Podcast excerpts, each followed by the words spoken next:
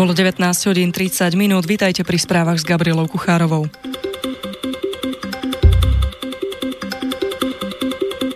Okrem zastropovania veku odchodu do dôchodku má byť ústavou garantované aj ustanovenie o minimálnej mzde. Navrhujú to poslanci koaličnej strany Smer SD v návrhu ústavného zákona, ktorý predložili do parlamentu.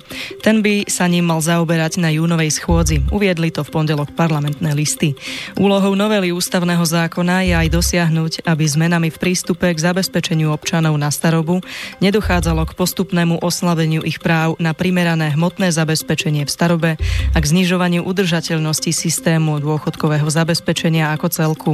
Preto poslanci navrhujú, aby boli v ústave ukotvené základné piliere dôchodkového zabezpečenia.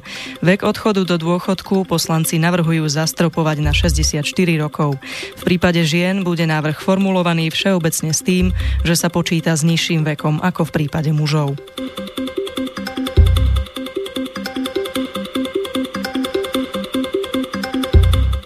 Národná rada v treťom čítaní počtom hlasov 95 definitívne schválila zákon o veterinárnej starostlivosti, informujú parlamentné listy. Novela je komplexnou legislatívnou úpravou, ktorá rieši starostlivosť o zvieratá, ich ochranu, zlepšuje evidenciu a zasahuje aj proti nelegálnym množiteľom.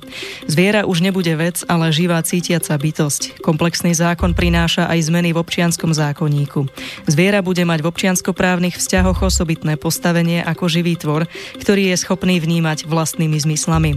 Pribudnú systémové opatrenia reagujúce na problémy aplikačnej praxe, napríklad v súvislosti s povinnosťami majiteľov a držiteľov zvierat, obchodníkov so zvieratami, s povinnosťami obcí, pokiaľ ide o túlavé zvieratá. Pod týraním zvieraťa sa chápe napríklad nedostatok jedla a pitia, štvanie zvierat proti sebe, opustenie zvieraťa za účelom zbavenia sa ho, spôsobovanie bolesti a podobne. Ochrana práv zvierat najmä pred týraním sa zvýši tým, že sa posilnia právomoci veterinárnych inšpektorov. V prípade dôvodného podozrenia stýrania budú mať inšpektori právo vstúpiť na pozemok alebo do obydlia.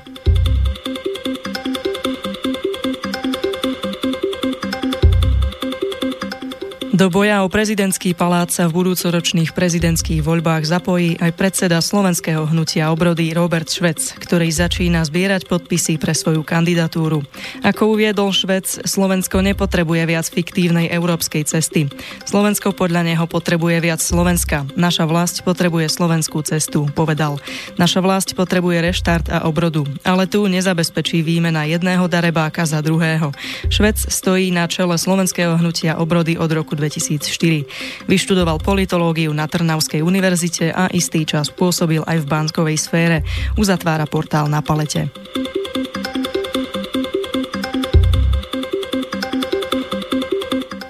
Celovečerný film Generál a televízna trilógia sú v poslednej fáze prípravy pred nakrúcaním. Prvý filmovací deň je naplánovaný na 12. júla 2018.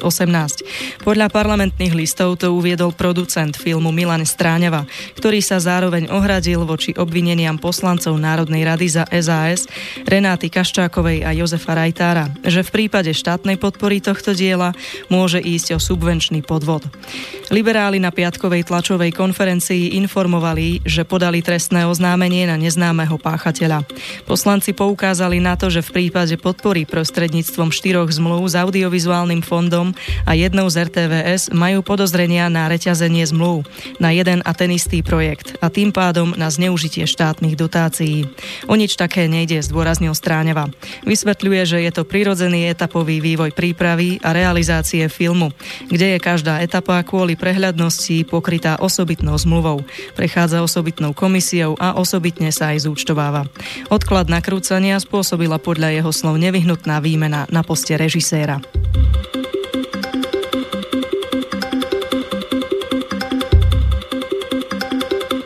Nové nariadenie Európskej únie, ktoré je známe pod skratkou GDPR, prináša viacero noviniek do procesu spracovania a ochrany osobných údajov.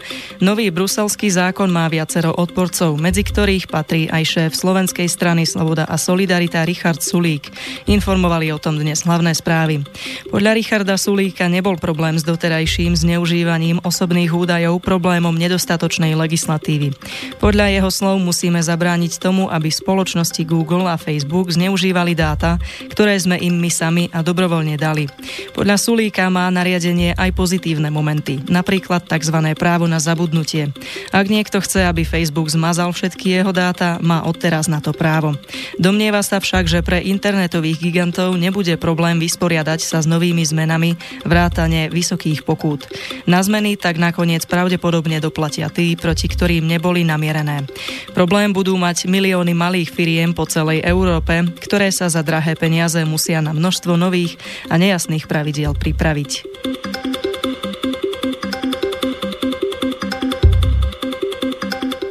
Francúzsko bude hostiteľom konferencie o Líbii pod záštitou OSN zameranej na zorganizovanie volieb v tejto severoafrickej krajine a tiež získanie prísľubov od tamojších súperiacich skupín, že sa pridajú k politickému riešeniu.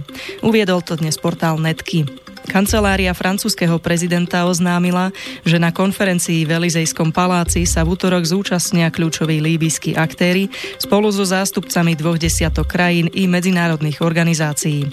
Súperiaci líbyskí lídry by podľa očakávaní mali schváliť vyhlásenie o tom, že prezidentské a parlamentné voľby by sa v krajine mali uskutočniť do konca tohto roka, ak to bude možné. Píše sa v oznámení z Paríža.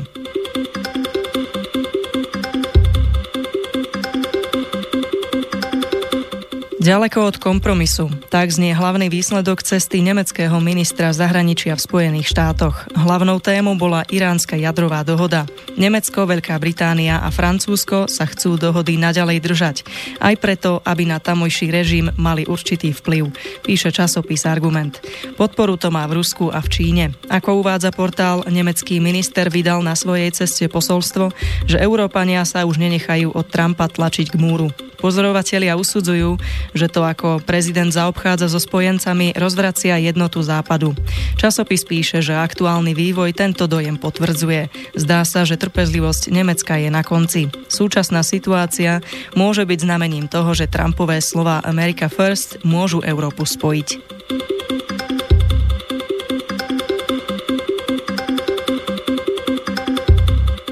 Európska únia chce udržať dodávky ruského plynu cez Ukrajinu, a to dlhodobo, znie z Bruselu. Uviedol to dnes časopis Argument. Podpredseda Európskej komisie Maroš Ševčovič uviedol, že konštruktívna a stabilná spolupráca medzi Ruskom a Ukrajinou v oblasti energetiky je pre EÚ najdôležitejšia. Podľa jeho slov treba pokračovať v dlhodobom tranzite spolahlivým a komerčne životaschopným spôsobom. Rozhovory by mali začať čo najskôr, aby bolo možné zhodnotiť záležitosti plynu plynárenstva dôležité pre zúčastnené strany a pozrieť sa na tranzit plynu cez Ukrajinu po roku 2019, zdôraznil Ševčovič.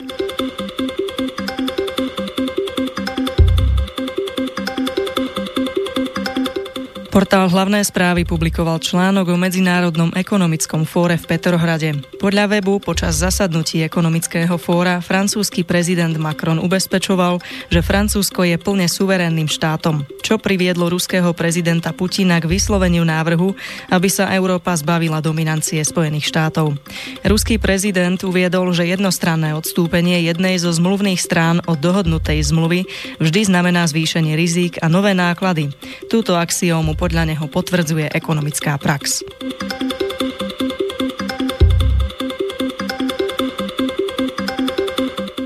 Portál Britské listy uviedol, že na obranu proti Rusku chce poľské ministerstvo obrany, aby Spojené štáty v Poľsku vybudovali trvalú vojenskú základňu.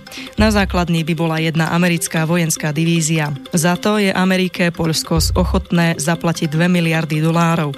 To podľa serveru Politico jednak podráždi Rusko, jednak to nebude prijaté značením tými členskými krajinami Európskej únie, ktoré chcú s Ruskom rozvíjať pozitívne vzťahy, ako Taliansko či občas aj Nemecko. Nemecko. Poľský minister obrany však poslal tento návrh do Spojených štátov bez toho, aby ho predtým konzultoval s poľským prezidentom, ktorý je veliteľom armády alebo s ministrom zahraničia.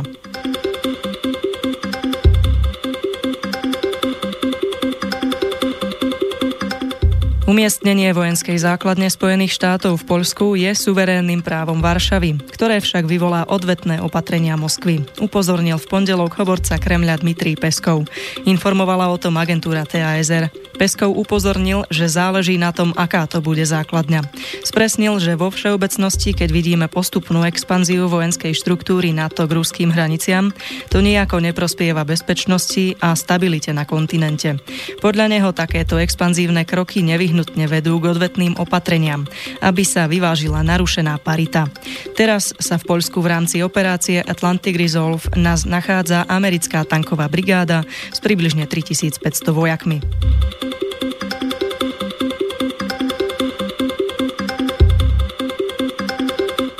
Bývalá štátna tajomníčka a bývalá americká prezidentská kandidátka Hillary Clintonová sa mieni stať generálnou riaditeľkou sociálnej siete Facebook. Informovali o tom hlavné správy s odvolaním sa na americký denník Washington Post.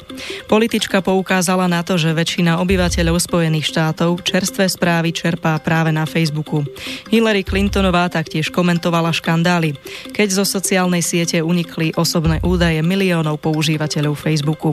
Podľa nej boli títo ľudia vlastne na vine sami. Clintonová sa domnieva, že príčinou útoku, úniku ich osobných údajov boli, ako sa vyjadrila, nečakané následky ich biznis modelu.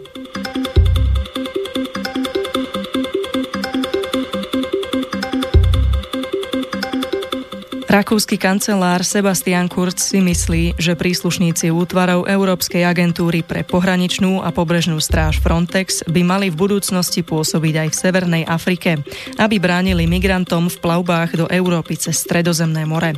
Uviedol to v pondelok server na palete. Frontex podľa neho potrebuje nový mandát, aby mohol vyvíjať činnosť v tzv. tretích krajinách po dohode s tamojšími vládami.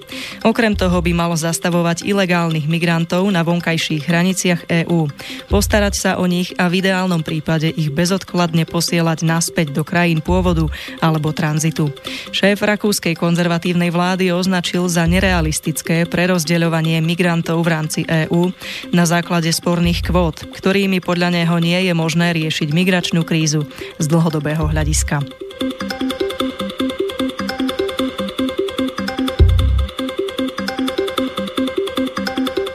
Maďarsko oficiálne navrhlo Severoatlantickej aliancii prehodnotenie vzťahu k Ukrajine. Konkrétne ide o programy pomoci Kievu. Túto informáciu zverejnil denník Ukrajinská pravda s tým, že žiadosť maďarskej vlády dostal generálny tajomník aliancie. Budapešť obvinuje Ukrajinu zo zlyhania pokusov o reformy a tvrdí, že štát zoslabol do takej miery, že nie je schopný plniť svoje základné povinnosti, vrátane zaistenia právneho štátu a efektívneho ekonomického, sociálneho a politického vedenia. Ako uvádza portál na palete, NATO by v záujme zachovania stability na svojej východnej hranici, malo tomu prispôsobiť svoju politiku. Podľa Budapešti Ukrajina porušuje práva menšín s pochybňovaním ich jazykových práv, zákonom nariadujúcim výučbu aj na menšinových školách v Ukrajinčine, ale aj chystaným zákazom dvojakého občianstva. Maďarsko pre spor s Ukrajinou o práva maďarskej menšiny minulý mesiac zablokovalo schôdzku ministrov zahraničia členských krajín NATO s ich ukrajinským kolegom. Rokovania na NATO Ukrajina sa podľa Stoltenberga darí zvolať na diplomatickej úrovni, ale schôdzky ministrov Budapešť blokuje už od minulej jesene.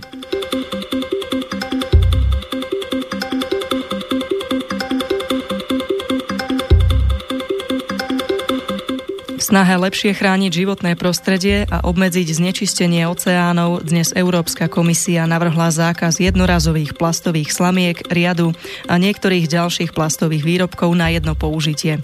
Informáciu priniesol spravodajský portál hospodárskych novín.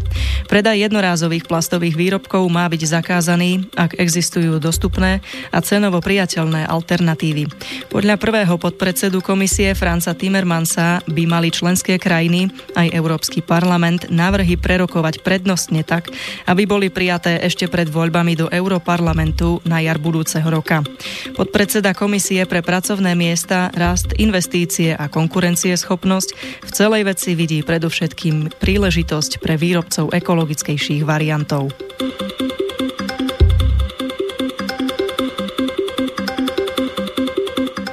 Server na palete priniesol informáciu o tom, že Európska únia zvažuje prijatie nových sankcií proti Venezuele, takémuto opatreniu možno pristúpi v reakcii na výsledok prezidentských volieb.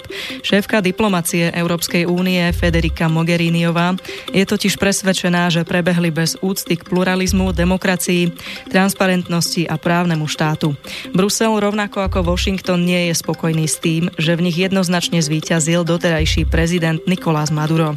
Ten získal svoj druhý šesťročný mandát v latinskoamerickej krajine, ktorá je bohatá na ropu, no zažíva hlbokú hospodárskú i humanitárnu krízu, ktorá sa prejavuje nedostatkom potravín, liekov i ďalších komodít. Podľa ústrednej volebnej komisie dostal Maduro približne 68% hlasov, čím svojho najsilnejšieho súpera Enriho Falcona porazil o vyše 40%.